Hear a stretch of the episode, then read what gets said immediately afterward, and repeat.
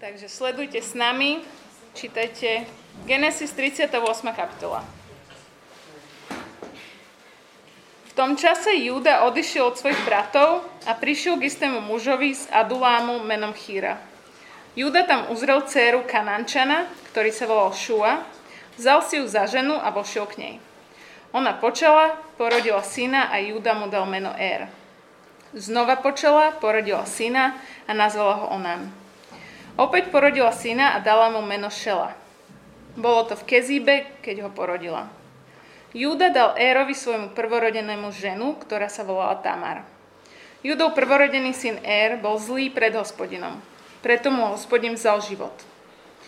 Potom povedal Júda Onánovi, podľa švagrovského práva vojdi k bratovi žene, bratovej žene, vezmi si ju a postaraj sa svojmu bratovi o potomstvo.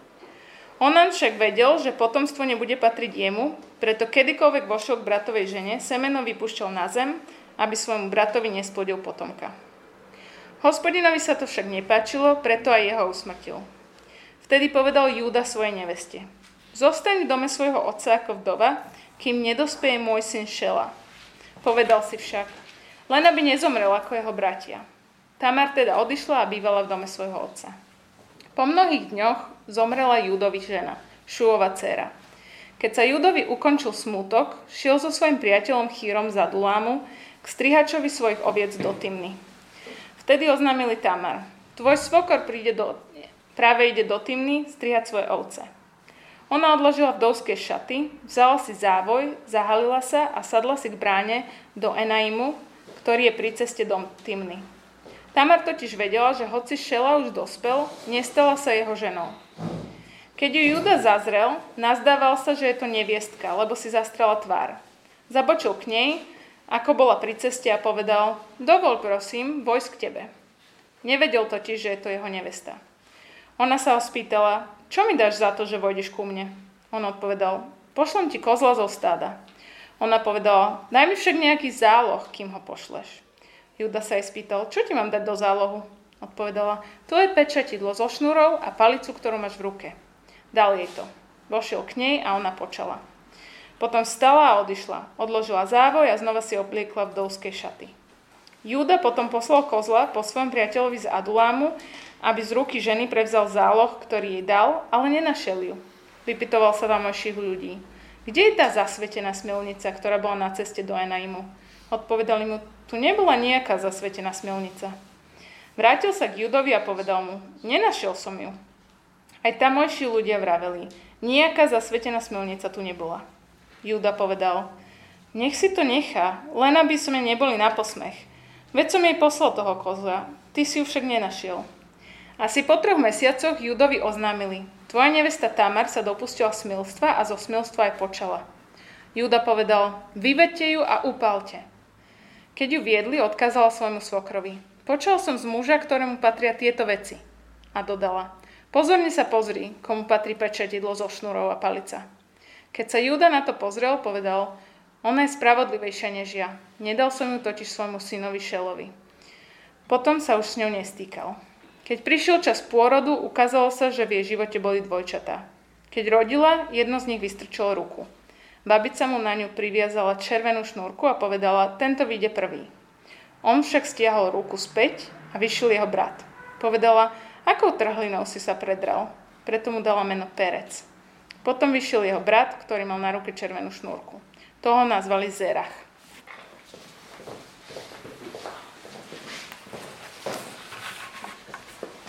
Bolo správne počkať, kým deti odídu do besiedky dneska.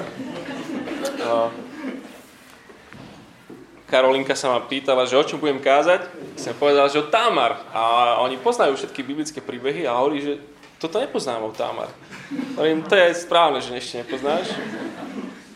Um, vidíte sami prečo. Um, vítajte v adventnej sérii, ktorú máme. Ježišove matky. Tak sa pomodlím ešte skôr, než otvoríme tento text. Ďakujeme ti za takýto text v tvojom slove. A prosíme ťa, aby si nám dal vidieť cez tú všetku špínu, agresiu a nenávisť, aby si nám dal vidieť viacej zo seba samého. Amen. Zúfalí ľudia robia zúfale činy. Prejsť pol Afriky, pešo s celou rodinou, potom v Ážilsku posledné peniaze dať nejakému prevádzačovi a do malého gumeného člnka naložiť všetky svoje deti. Rýchlo vidíš, že nafty tam nie je dosť na to, aby si sa doplavil do Talianska, tak len dúfa, že vietor bude akurát dobre fúkať, skôr než sa prevrátite a ty sa budeš pozerať, ako tvoje deti sa všetky topia. Zúfale, zúfali ľudia robia zúfale činy. Zúfalý, chorý človek vyskúša novú liečbu. Všetky štatistiky hovoria, že, že, ne, táto nová liečba to asi nebude. Ale on ide do toho, lebo čo, má, čo, čo môže čo strátiť? Chudobný človek vezme ďalšiu pôžičku cez úžerníka, aby mohol splatiť dlh, lebo už mu idú po krku. Zúfali ľudia robia zúfale činy. Ale Támar, toto je obraz zúfalej ženy. Veľmi zle ju vydali, ovdovela bez potomkov, opakovane sexuálne využívaná, úplne odhodená. Dostaneme sa k tej kruté realite toho príbehu. A, no, už pri čítaní toho samotného textu a bolo vidno, ako, ako nad hlavami sa také, také tie myšlienkové obláčiky začali formovať pri, pri vás, že a samé otázniky v tých obláčikoch. A jeden z takých veľkých otáznikov, čo tu vysí asi nad týmto celým, je, že čo do čerta tento text robí Biblii? Možno si sa začervenal, som hovoril jej, prečítaj si to dopredu. Ak si si dneska niekoho pozval prvý raz, možno, že už si olutoval, Lenže som práve že veľmi rád, ak si tu prvý raz medzi nami, pretože ak si niekto doteraz myslel, že Biblia je kniha plná inšpiratívnych príbehov a z ktorých napokon vyplynie nejaké také morálne poučenie pre nás všetkých, dnes je tvoja nedela. Mnohí ľudia si to myslia. Mnohí veriaci ľudia si to myslia, že, že Biblia je, to, to sú príbehy, inšpiratívne príbehy a na konci tam je taká dobrá lekcia pre tvoj život tak ak si to myslíš, tak poď sem dopredu a skús dokončiť túto kázeň v tomto duchu. A môžeme spraviť také interview. Tak, tak povedz mi, že, že v čom je toto inšpiratívne pre teba, povedz mi. No. Um, daj. Čo, akože incest, alebo, alebo sexuálne to predátorstvo toho judu, alebo tak, tak mi skús povedať, že, že aká morálna lekcia tu je v tomto príbehu. Tak vysvetlí nám. Čo je morálna lekcia? Že vyhrabem sa zo smetiska svojho života a že, že oklamem, zvediem a potom, potom sa vyspím so svokrom, aby mi dal to, čo mi patrí. No, tak toto si nezober ako morálnu lekciu dneska. Pozor, proste Biblia nie je kniha príbehov, ktoré ti chcú dať pár dobrých rád do života. Nie a nie. Biblia je jeden veľký Boží príbeh. Príbeh, v ktorom v prvom rade nejde o teba a o tom, čo máš spraviť, aby Pán Boh bol spokojný s tebou. Biblia je príbeh o Bohu, ako všetko On spravil, aby bol spokojný. A všetky príbehy, aj tento príbeh, aj tento špinavý príbeh je súčasťou tohto jedného veľkého príbehu. Tak z piatočka naspäť na hlavnú cestu. O čom je teda tento príbeh? Všetko, čo sa tu v ňom deje, a sa deje akoby, akoby navzdory, akoby proti logike veci. A všetko, čo sa tu udeje, ide presne podľa, proti tým očakávaniam, ktoré, ktoré by sme mali. Sleduj so mnou, ten, ten Júda, povieme si o ňom viac, to je, do veľkej miery to je jeho príbeh. Navzdory jeho hnusnému charakteru, on sa nakoniec stane kráľom Božieho ľudu. O tom sme akorát minulú nedelu rozprávali. Že tento chlap bude kráľovský rod. Támar, navzdory jej hnusnému osudu, ona sa stane požehnanými medzi ženami. A ten Perec, navzdory tomu, že sa mal narodiť druhý, on sa narodí prvý. Čiže v každom ich príbehu je tu obrovský zvrat. Obrovský zvrat. Tak ten prvý. Keď je Boží človek nespravodlivý. Suverénne najväčší hnusak celého príbehu je Júda.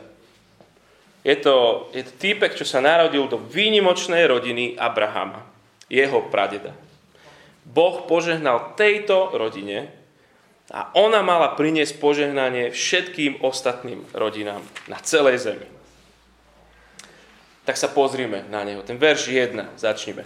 V tom čase Júda odišiel od svojich bratov a prešiel k istému mužovi za Adulámi menom Chýra. odišiel od nich preč. Juda tam uzrel dceru Kanančana, ktorý sa volal Šua, vzal si ju žen, za ženu a vošiel k nej. Uzrel a vzal. Čo je na to špatné? No, presne tieto isté dve slova sú Genesis 3. Eva uzrela a vzala.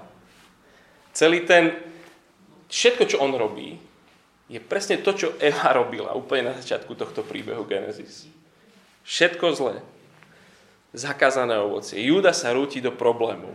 A aký otec, takí synovia. Zlý. Nevieme viac, iba ten verš 7, prvorodený Er bol zlý pred hospodinom. Preto mu hospodin vzal život. Extrémne zlý syn ktorý zomrie pod rukou Božieho súdu. Nevieme, či ho prešiel autobus, či padol z útesu, alebo infarkt dostal, nevieme. Žiadne detaily. Zomrie, lebo je extrémne, extrémne zlý. Niečo ako Sodom a Gomora bola. O nej sa píše presne to isté. OK, je tu syn číslo 2, je Onan. Končí úplne rovnako. O jeho príbehu už tu máme trošku viacej. Na, na Blízkom východe existoval, sa nazval švagrovský zákon a v istej podobe mal aj neskôr Izrael. A zámerom tohto zákona bolo ochrániť a postarať sa o mladé vdovy. A toto tu je typický scenár. Mladej vdove, Tamar, zomrie manžel, Er, a skôr ako majú syna. Takže kto teraz bude dedičom otcového majetku? Kto bude pokračovať v jeho rode? Kto sa postará o jeho matku? O tú vdovu Tamar. Na to tu je ten švagrovský zákon a je povinnosťou najbližšej rodiny, manžela, aby sa postarali, aby bolo také nejaké malé dieťa v tom rode. Onan mal byť ten. A on to odmietol. Opakovane má s Tamar sex, a vždy sa postará akurát o to jedno, aby ju neoplodil. Prečo? No, lebo bolo to pre neho nevýhodné. Prípadný syn, ktorého on splodil, by nahradil jeho mŕtvého brata pri dedičskom konaní. Čiže už by nededili dvaja, ale zase by dedili traja. A keďže on bol prvorodený, tak on by mal aj tak ten najväčší podiel. Čiže budem mať náklady na to decko, nič z toho nebudem mať, len rodina môjho mŕtvého brata. No, určite. Tak znova a znova a znova súložíš so švagrinou, ale na to, čo má Tamar právo, to je nedá. Pretože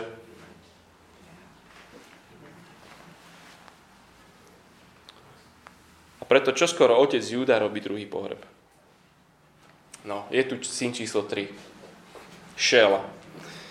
Um, ešte mal len okolo 11-12 rokov a brali sa zväčša až keď boli puberte, čiže boli sexuálne zrelí, okolo nejakých 14-15. A verš 11 nám ale teda hovorí, že vtedy povedal Júda svojej neveste, zostaň v dome svojho otca ako vdova, a kým nedospeje môj syn Šela. Potom si však, povedal si však, len aby nezomrel ako jeho bratia. Tamar teda odišla a bývala v dome svojho otca. Podľa Júdu, kto je na vine, že tí dvaja zomreli? Čierna vdova, Tamar, zabila mi synov. Juda je úplne mimo. Je úplne mimo geograficky, má byť so svojou rodinou, tam, kde je Božia rodina, Boží slúb, Božie zámery, je mimo nie, je preč. Je mimo geograficky a je mimo duchovne. Je úplne slepý na svoju vinu. To je prvá polovica tohto príbehu. Tak končí verš 11. A druhá polovica začína od verša 12 a nezačína o nič krajšie. Práve, že sú úplne také paralele a začína úplne rovnako. Zase nesprávne miesto, zase nesprávna spoločnosť. Toho chýru sme stretli vo verši 1, stretneme vo verši 12 a znova nesprávna aktivita. Ako to povedať? No. Tá nesprávna aktivita. Júda, uh, Júda nesklame, najmä to tak. Je predvídateľný. Všetci vedia. Támar to vie, že keď sa naskytne príležitosť si pre, pre Júdu uctiť si nejakého kanánskeho boha a v sexuálnej orgii, tak ju, tak ju využije. Spolahlivý ako šváčiarske hodinky kultickú prostitútku neodmietne. Toto je dedič Božích slubov. A je v takom stave, že keď neviete, kde by ste ho našli, neviem, kde je, tak, tak hľadajte ho v pohánskom chráme, kde s kultickými prostitútkami. Júda je reprezentant Božieho ľudu. Alebo inak, keď chcete církev v rozklade, môžeme zatlieskať. Vrátime sa ešte k nemu. Podržte si tento obraz to, o Judovi. Toto je Boží človek, nespravodlivý. To druhé je, je, je Tamar, alebo keď je obeď zúfala. Tamar je pohanské dievčatko. Mohla mať 14 až 15, keď ju vydali za toho prvého, za éra. Kto vie, aký k nej bol tento extrémne zlý človek, ktorý bol až tak zlý, že pán Boh mu zobral život. Potom prišiel na rad Onán. A o ňom sme už hovorili. Aké strašne pokorujúce to muselo byť. Aké zničujúce. Deň čo deň. Príde večer a aj odíde. A keď to už konečne skončí, a on tiež už konečne zomrie. Všetky vyčítavé pohľady smerujú na ňu. Ona je obeď jedného, ona je obeď aj druhého, ale jediné, čo počuje, že za všetko môžeš ty. Ty si na vine tomuto. Je bezbranná, musí čakať na najmladšieho, ale čo asi od neho môže očakávať? Nie je aj on synom svojho otca vyženujú preč. Choď naspäť k svojmu otcovi. Oni, zo zákona, oni sa mali o ňu postarať. Zákon im to prikazuje. Oni ju vyženú. A nie rok, nie dva. Je odhodená ako, ako nebezpečný toxický odpad. Nechcená, vydedená. Ona bojuje o holý život neexistoval žiaden sociálny štát, žiadne dávky pre, pre vdovské alebo nejaké takéto. Nemáš muža alebo syna, neprežiješ. Nezostáva jej nič, len čakať na telefonát z domu Júdu. Taký, že, že halo Tamar, je čas sa vrátiť. Vieš, šela už, už začína chlpatieť, už začína zaraz sa fúziky, už, už začína proste, už dozrel. Um, a podľa švagrovského práva sa vráti. Na tento telefónat ona čaká. Ale žiaden telefonát neprichádza. Mobil stále nabitý, nosí pri sebe, stále pozerá, nevolajú, nemá vypnutý te... Nič, ticho. Beznádej, zúfalstvo. Júda sa na ňu úplne vykašľal. Je to márne. A zúfali ľudia robia zúfalé činy. Prezlečie sa za prostitútku. Neviem, ako to v tej bráne do Enaimu dokázala tak, že ju Judo nerozoznal. Buď bola taká čierna noc, neexistovala elektrika, hej. Alebo mala taký dobrý závoj, neviem. Alebo jemu naozaj nešlo naozaj o nič, len o jeho zvieracie inštinkty. No a chlapík nemá čím zaplatiť. Tamar pre, ma, pre neho mala cenu jedného kozla. Mladá koza. Táto chrámová prostitútka od neho chce aspoň nejakú zálohu. Čo by som, čo by som ti dal? A tak jej nechá peňaženku s dokladmi a s kreditkou. A potom sa udeje to, čo sa udiať zvykne. No a na druhý deň tam s kozenkou posiela nejakého iného namiesto seba. Taký charakter tento chlap. Aby vzal späť tú peňaženku aj s dokladmi. Chlapec chodí hore-dole, ale a nikto ani z domácich o žiadnej takéto sociálnej pracovničke tam nepočul, ani chýru, ani slichu. 23. verš. Júda si povedal, e, nech si to nechá, len aby sme neboli na posmech. Nech to ostane ututlané.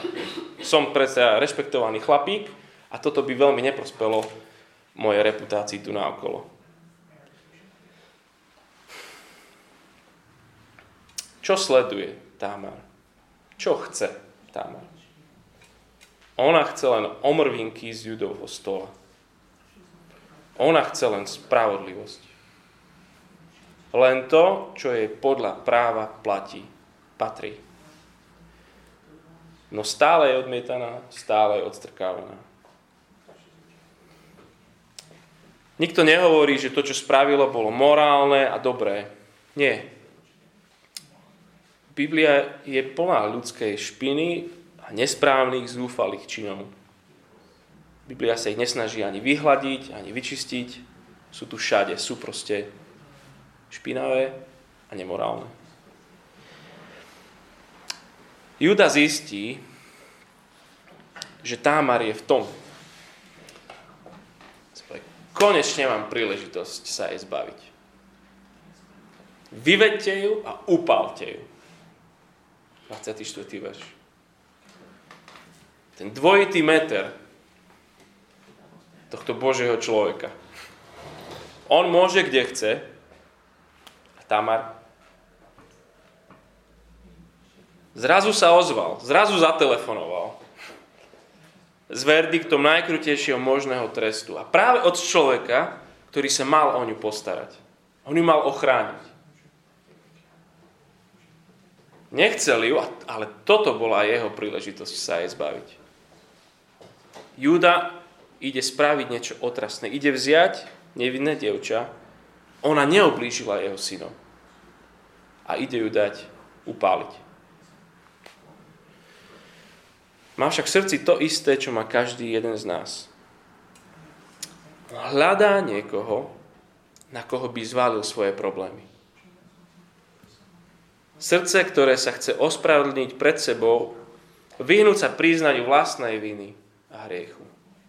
Všetci máme presne tento vrodený reflex hodiť vinu na niekoho iného alebo na niečo iné. Uh, mal som zlý deň. Alebo zlú rodinu som mal.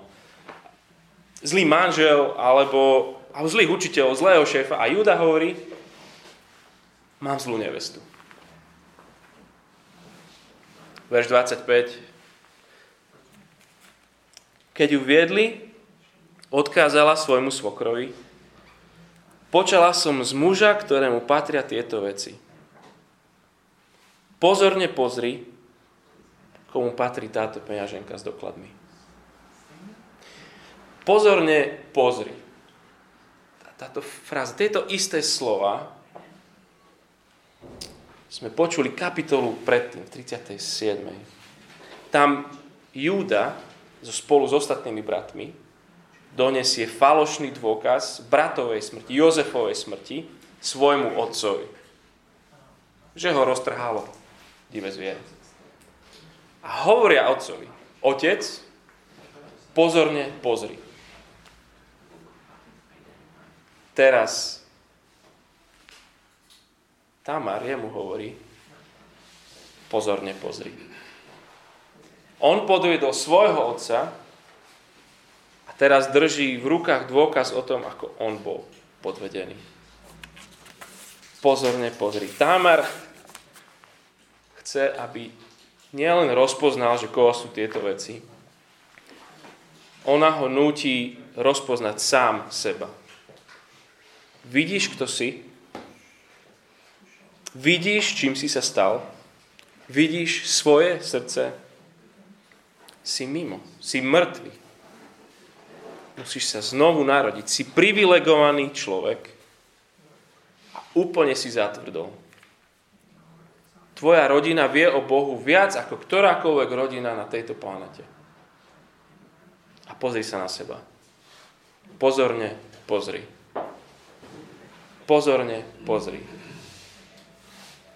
Hriech, ktorým najviac ubližuješ, ty vôbec nevidíš. A my, synové a dcery Júdu,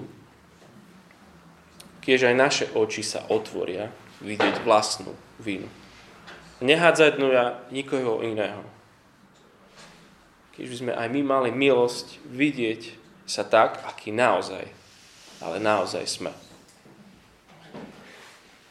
Ako sa potom prejavilo to Júdovo videnie, to jeho znovu zrodenie? No uvidel, že človek, ktorého nenávidel, nie je o nič horší, ako je on sám. Verejne to vyznáva.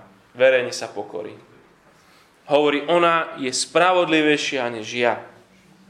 Nedal som ju totiž svojmu synovi Šelovi. Ona je viac spravodlivá. Ona vo svojej zúfalosti chcela len to, čo jej patrilo.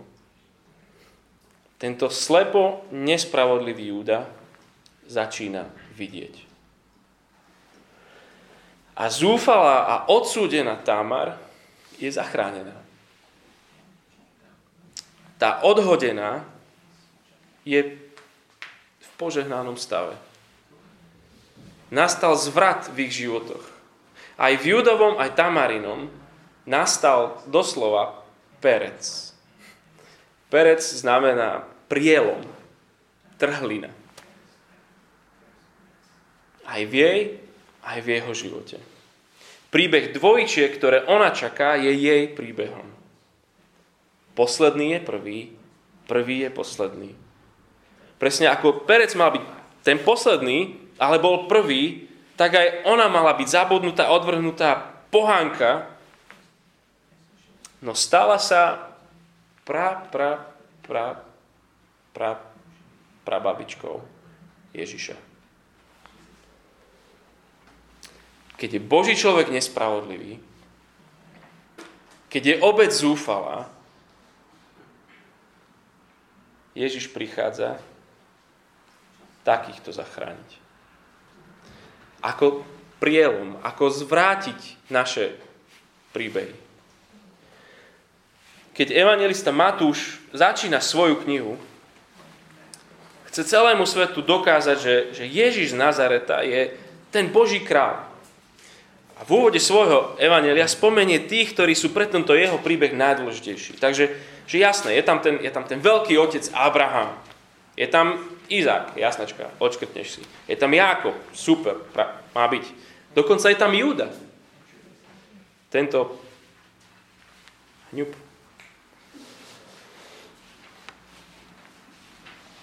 A Matúš 1.3. Júda z Tamar splotil syna Pereca a Zeracha. Tento príbeh je pre ten Ježišov príbeh dôležitý.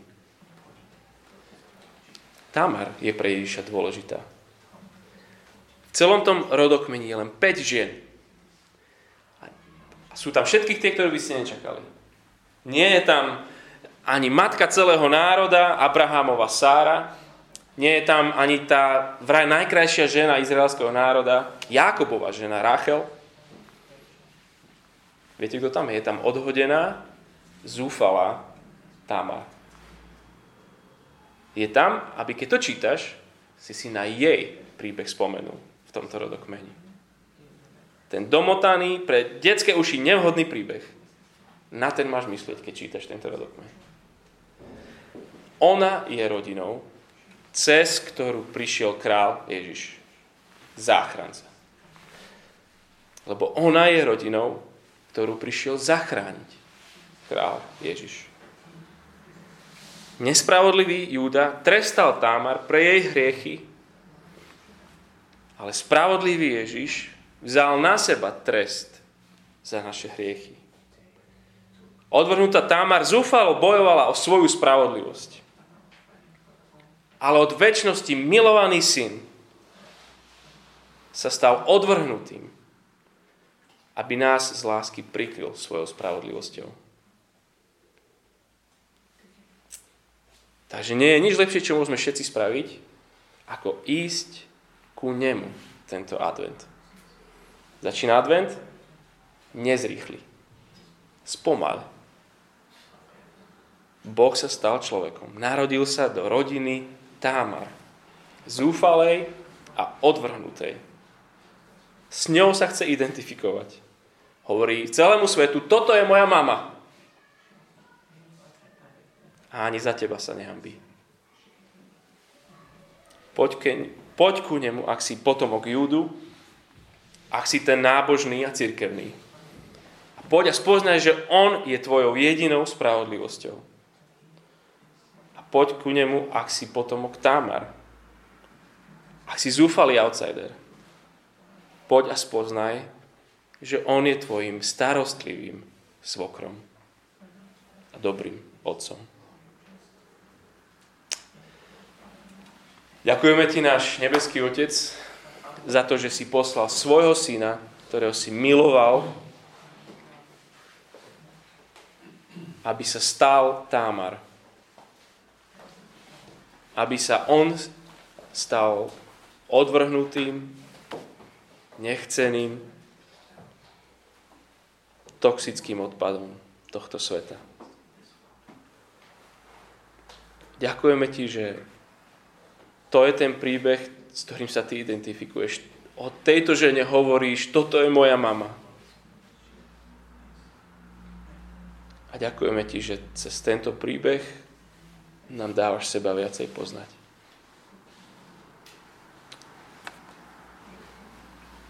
My to nechceme, ale sme mnohí ako Júda.